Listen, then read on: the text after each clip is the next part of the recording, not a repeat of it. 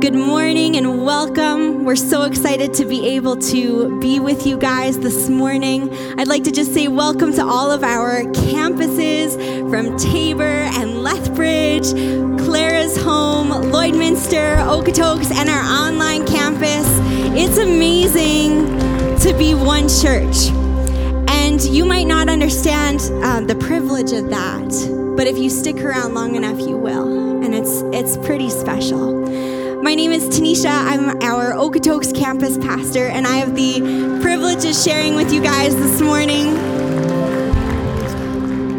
We've been talking about this series called This Is My Happy Place. And I've been excited to share with you guys a little bit about my happy place. When we started brainstorming this um, as a pastoral team, I don't think I even had a choice. Somebody said, You have to talk about scuba diving.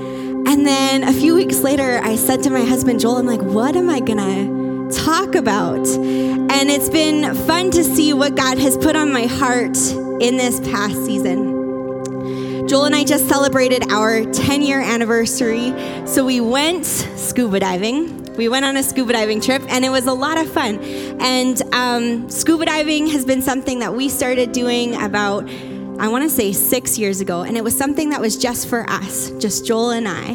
Um, when we got married, we were both very athletic and we were really skilled in our sports. But that meant that when we actually got together, we, we were constantly teaching each other different things. So this was something unique to us. And I love it. It's a lot of fun, and I love to be able to spend that time with Joel. But one thing that I've learned is that we can say, hey, this is my happy place, or this is my happy place. But all of those things really quickly disappear if our relationships aren't healthy or if our walk with God isn't good. Because you can be sitting on a beach at the best resort having an argument with your spouse, and now it's not your happy place anymore. Or you could have all the money you need in your bank account. You could have great things lined up in your life, but if you're struggling in your relationship with God, or you're struggling with your identity, or you're not sure about some of those core belief things, it doesn't really matter and it can very quickly disintegrate. So, I want to be able to share with you guys a few things that I've learned about going deeper in my relationship with God and being able to kind of get there. So in Matthew 5 13, it says, You are the salt of the earth. But if the salt loses its saltiness, how can it be made salty again? It is no longer good for anything except to be thrown out and trampled underfoot. This is kind of a weird thing. Like, if I just say, hey, you're the salt, why the salt and not the pepper? There's something distinct about salt. Salt is used for a lot of different things. Salt is used for seasoning. It adds value to things that are already there. Salt is used for healing, and even our bodies need a certain level of salt in them in order to function properly and to be healthy. But what my, what my favorite thing about salt is, is that it actually plays an important role in preserving food. Because if you have salt in your food, it can actually cut out viruses and bacteria that would otherwise be in the environment. So, if you think about that in our own world, if we are salty, in a biblical way, not like a Gen Z, like, oh, she's salty, like she's got an attitude, not like that. In a biblical way, if we are salty, what would happen if we stepped into a room and we were able to cut the bacteria out of that room? What if we were able to step into a place and because of our presence, because we were reflecting our God, our Lord and our Savior, bad things couldn't live there? Right? What if we what if we walked in that anointing that we have to be the salt of the earth? This means that if our lives please Jesus, we can actually make the world a better place just as salt makes food taste better. So, on our recent scuba diving trip, we were um, in Mexico in this place called the cenotes. And the cenotes are where there's been like kind of a sinkhole or a cavern, and um, you can like climb down into it. And it's quite cool. It's probably best described as a cave, but if I described it as a cave, I would sound like a much hard, much more hardcore scuba diver than I actually am. But it's kind of like a cave. So you go in, and it's very dark, and um, you're just seeing by little pieces of light. And so we're, we're diving through, we're swimming through, and there's a place called a halocline. I believe that's how it's pronounced. Joel keeps correcting me, but a halocline. And what happens in this spot is the saltwater and the freshwater meet. And when you look at it, they're distinctly different. Both parts are water, and yet they layer almost like oil and vinegar. And I think that as like as we're diving through this, it's such a good reminder to me that we are we are people, just like other people are people. But we're called to something different. We're called to be set apart, not better than, just different from. Because in the very next verse, in verse 14, it says, You are the light of the world. A town built on a hill cannot be hidden. Neither do people light a lamp and put it under a bowl. Instead, they put it on its stand, and it gives light to everyone in the house. In the same way, let your light shine before others that they may see your good deeds and glorify your Father in heaven. So, again, not better than, just different from. Our lives should be lived out in a way that's unique, that people stop and say, hey, what's different about you? What's going on in your life? How come when everybody's under pressure and going through this stuff, you're able to stay peaceful? How come when like life is real life and it's hard and it's messy, you're able to keep a, a level of joy? What's different about you? We should be able to be set apart. So, my first point to you is get salty, just in the biblical way. Don't leave that out. Number two is choose to live by design, not by default. So before we go for a dive, we're thinking, okay, how can we plan this out? How can we make sure we know what we're doing? If we just jump in the water, we could jump into a major drift, we could jump into a jellyfish. That would not be very good. We could um, go down too far, not have enough air. It would not be good. In Proverbs 4 5 to 7, it says, Get wisdom, get understanding. Do not forget my words or turn away from them. Do not forsake wisdom, and she will protect you. Love her, and she will watch over you. The beginning of wisdom is this get wisdom. Though it cost all that you have, get understanding. Do you realize in this verse it says get three times? It doesn't actually say be wise it says to get wise, to get wisdom. To get means that there's an action required of us. That we can't just sit in our spot and think, I've got all the answers. We need to actually like get out and find somebody that can mentor us, somebody that can speak into our life, a church that we can plug into, a family that we can pour into. We need to actually get understanding. We don't want to just lean on our own understanding. We want to be able to get that understanding. That's going to look different in every situation. When we're diving, we're going to ask the guide, hey, what's happening here? If we don't have a guide, we're going to do our research ahead of time. But in our life, that could be do I need wisdom in my finances right now? Do I need wisdom in my relationships right now? Do I need wisdom in how I parent right now?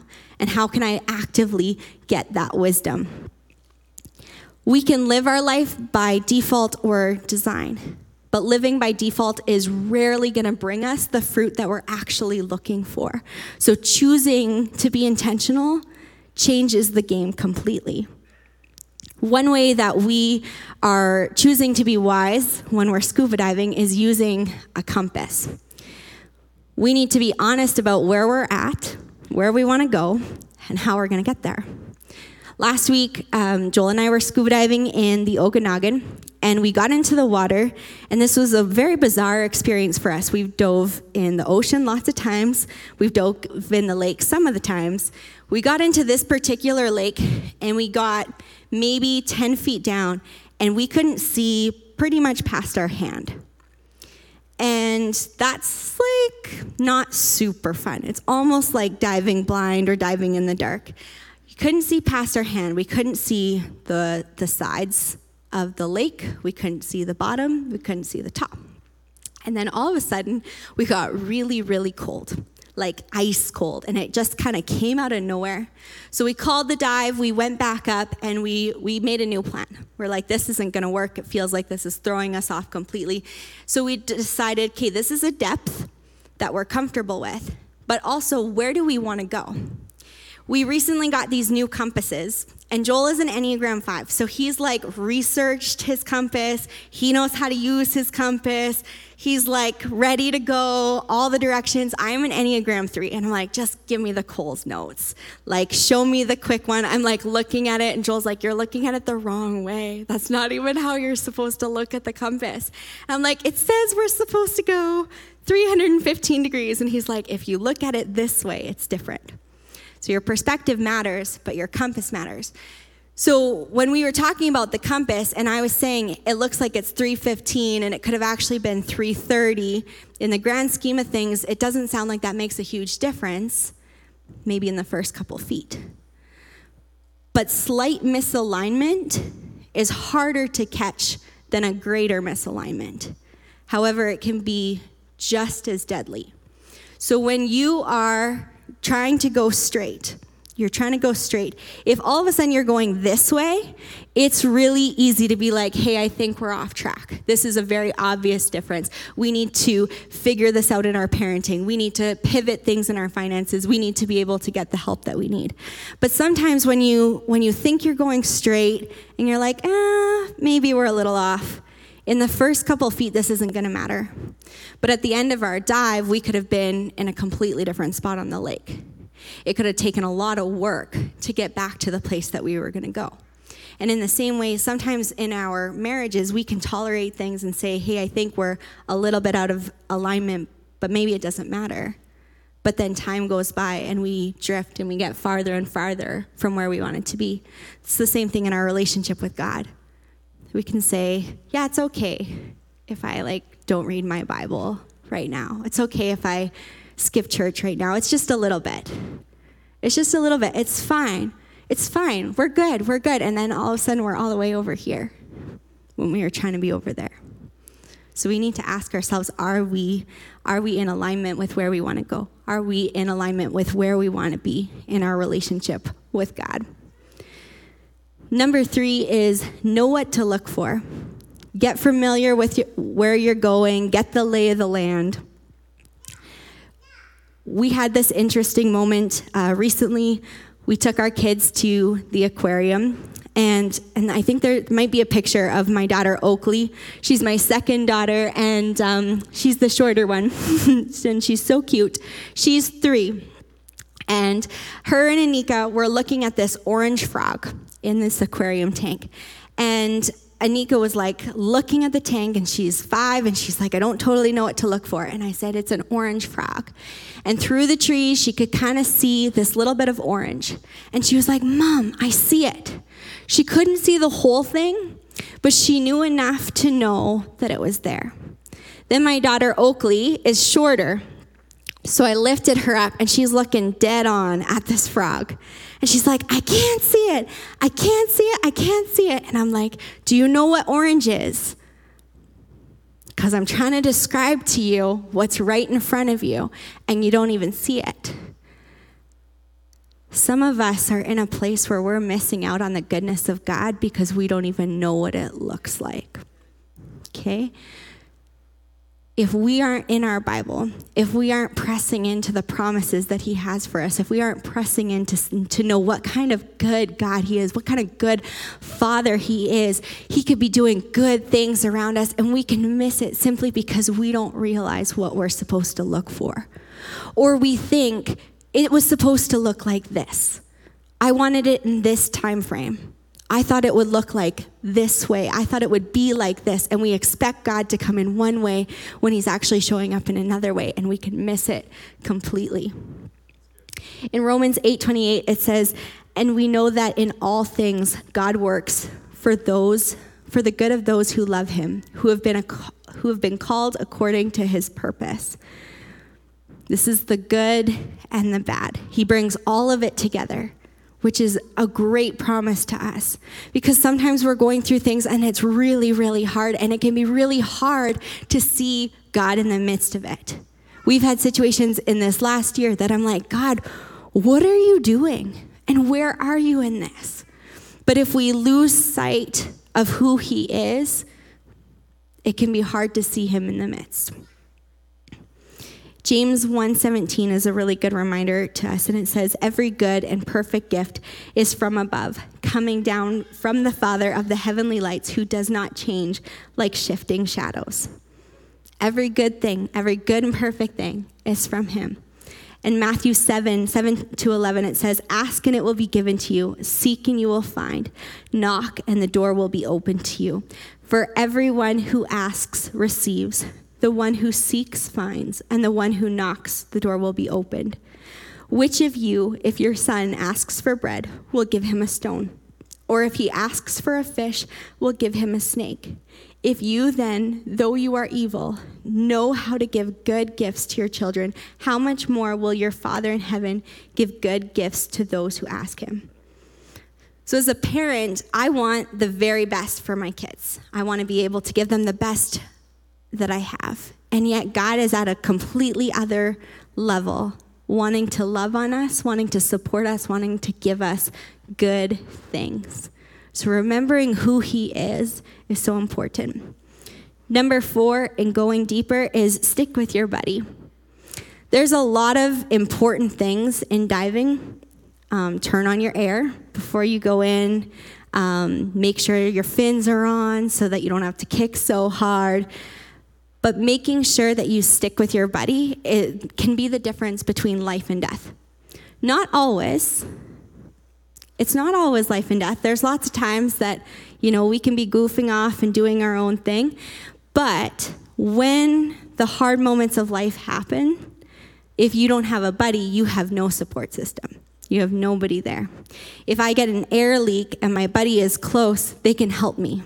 They can maybe fix the air leak, they can give me a secondary air source. But without that, nobody can hear you. Nobody knows. In the same way in church, we need to have a buddy. We need to have a support system. This is why we, we say, like, hey, get in a house party, get connected, do life with people. Treat it like like an investment into your future self because we know life isn't going to be all sunshine and rainbows. We know there's going to be hard moments.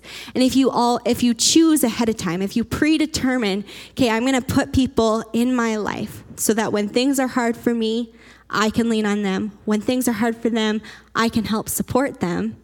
You're going to be in a much better situation than when something happens and you feel like you don't have anybody to reach out to you or nobody knows.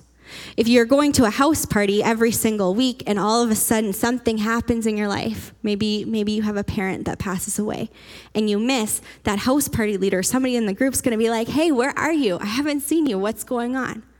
But if you never plug in, if you never actually take that action step, then how's anybody going to know? Right? So predetermine to have a buddy.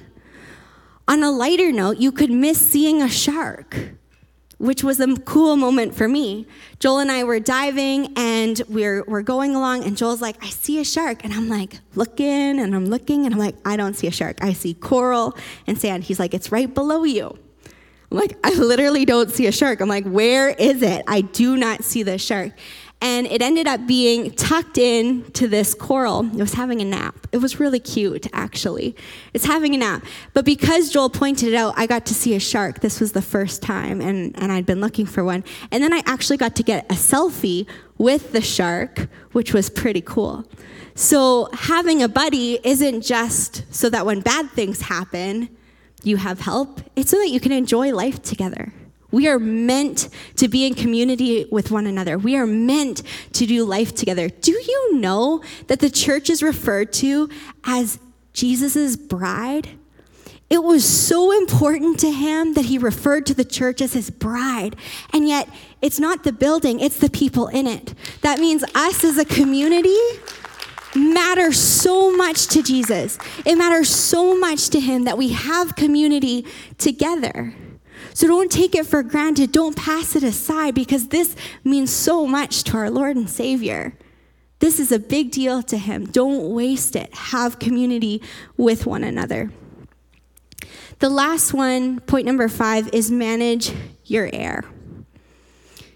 So when you're scuba diving, you have a tank on your back and it's full of air. And there's a few there's a few different parts with that. There was one time that we went to go scuba diving and I was so excited, I couldn't get down. This is kind of a weird thing because um, I'm pretty sure the diving gear weighs at least half as much as I do. But I'm sitting at the surface and I'm like, like getting like two feet under and then coming back up and two feet under and coming back up. And what was happening is that I was so excited, I was like, and my lungs would expand, and then I'm holding all this extra air, and it's causing me to float. When you take, say, a balloon and you take it underwater, the air will decompress. Okay? And so it will get smaller and smaller. So you actually, when you're scuba diving, you're going to release air in order to be able to go down. And I think sometimes for God to be able to take us deeper, there might be things that we need to leave behind. There might be belief systems that aren't going to line up with where He wants to take us. In 2 Corinthians 10:5 it says we demolish arguments and every pretension that sets itself up against the knowledge of God and we take captive every thought to make it obedient to Christ. We need to be able to take our thoughts captive. See, Jesus loves you no matter what you've done. 100%. But he also loves you so much that he doesn't want to leave you where you're at. So when we start a relationship with Jesus, all of a sudden we get we start to get presented with areas where it's like, hey, this is the world's view of doing something, but he's saying, hey, I have something else I want to offer you. I know that the world says in your marriage, hey, do what feels good and you only live once, but I'm offering you something that's going to last. I know that the world says you only live once, have fun, spend all of your finances, but Jesus is like, hey, there's, there's good purposes in this. I know that your work relationship with your boss is really hard right now, and you just want to be able to walk away and, and be disrespectful because they deserve it. But I have a plan and a purpose in this and there's more to it. And all of a sudden, we, we get to choose between the world's way of doing things and God's way of doing things. And that happens when we take our thoughts captive, when we start to be able to say, hey, what would this look like if I changed things out? In 2 Corinthians 5:17 it says, "Therefore if anyone is in Christ, the new creation has come. The old is gone and the new is here." What would happen if we started changing our views for God's views? What would happen if we understood His purpose for different relationships that we have, for family dynamics, for finances, for where we need boundaries in our lives?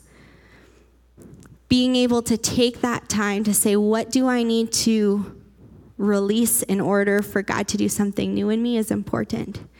The other side of that is recognizing that that like the air when you're when you're diving what you're consuming matters so there's some air that we'll take to a certain depth but actually in order to get deeper we'll take in a different kind of air and in the same way when we are pursuing a relationship with god we might have to say okay what am i feeding myself Am I, am I coming on Sunday morning and expecting that that's going to take me as deep as I want to go? Or am I recognizing that I'm going to actually have to like open the Bible myself to be able to get Tuesday, Wednesday, Thursday?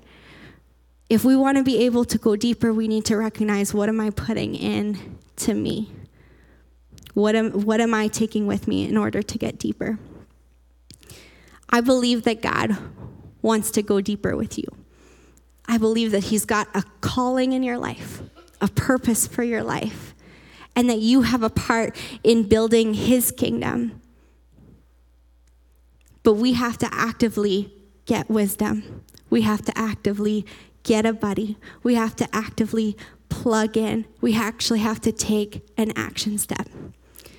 Today's takeaway is going deep means trading in what I thought I needed for instead what God has in store for me. It's good, and they are good things. What He brings forward is so good for you. You're never going to feel like you're missing something when you're stepping in alignment with what He's calling you to and calling you for. If you don't have a relationship with Jesus, we want to be able to give you the opportunity to do so. It's not about joining a church and it's not about joining a religion, but it is that next step to being able to walk with Him and to be able to do this with Him. The Bible says that if you confess with your mouth that Jesus is Lord, then you will be saved. And it's as simple as that.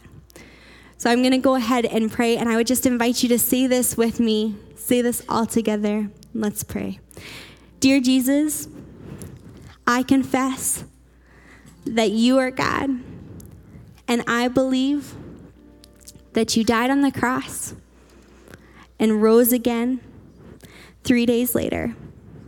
And I ask you now to become my God, my Lord, my Savior, and my friend.